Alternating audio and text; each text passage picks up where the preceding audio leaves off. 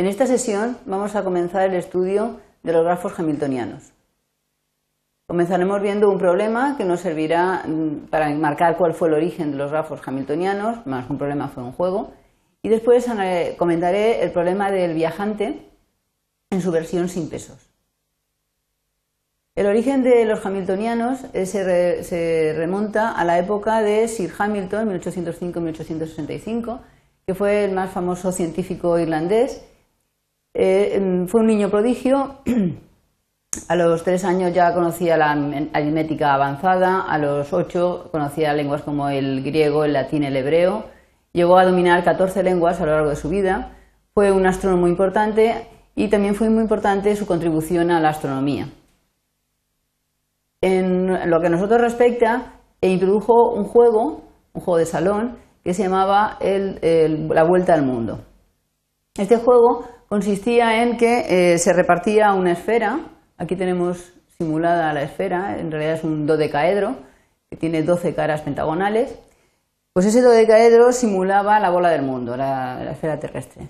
En cada vértice se suponía que había situada una ciudad y lo que, en lo que consistía el juego era en que preguntarse si se podía, saliendo de una ciudad concreta, pasar por todas las demás ciudades y volver a la ciudad de origen sin repetir ninguna ciudad.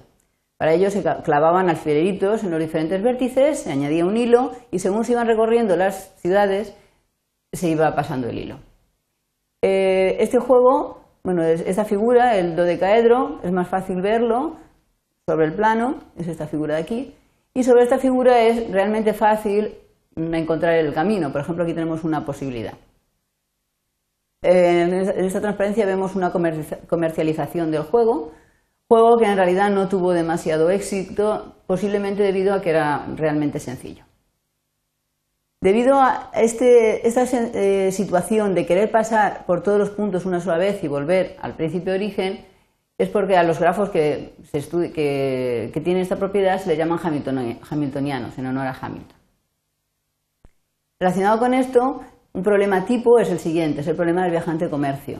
Está la versión no ponderada, que es la que vamos a comentar ahora, y la versión con pesos. Consiste en lo siguiente. Un agente de comercio debe, saliendo de su ciudad, ir a diferentes ciudades representando un determinado producto. Supongamos que este es el plano de las ciudades que debe representar. Si imaginamos que es, eh, los, los puntos que tenemos aquí, los vértices, representan las ciudades, y las aristas representan las carreteras, son carreteras de ida y vuelta, las habituales de dos direcciones. La pregunta es si es posible encontrarle un recorrido que saliendo de uve uno pase por todas las ciudades, para que pueda hacer la representación del producto, y regrese al punto de partida sin repetir ninguna ciudad. Esto es lo que se conoce como encontrar un ciclo hamiltoniano. Está la versión ponderada, que consiste en la misma situación, pero las carreteras se ponderan, por ejemplo, atendiendo al tiempo que cuesta ir de una ciudad a otra. Entonces, la pregunta consiste en si puede recorrer, lo mismo, saliendo de uve uno, todas las ciudades y volver a la primera sin repetir ninguna, pero a coste mínimo. Este problema es muy complicado, de hecho es ene pe completo, y hay muchas técnicas para estudiarlo.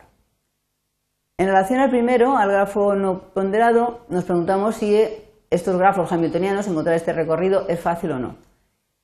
El problema está en que no hay ninguna condición que sea necesaria y suficiente para eh, que un grafo sea hamiltoniano. Hay muchas condiciones necesarias, muchas condiciones suficientes, pero ninguna que sea ambas cosas, con lo que el problema es realmente complicado.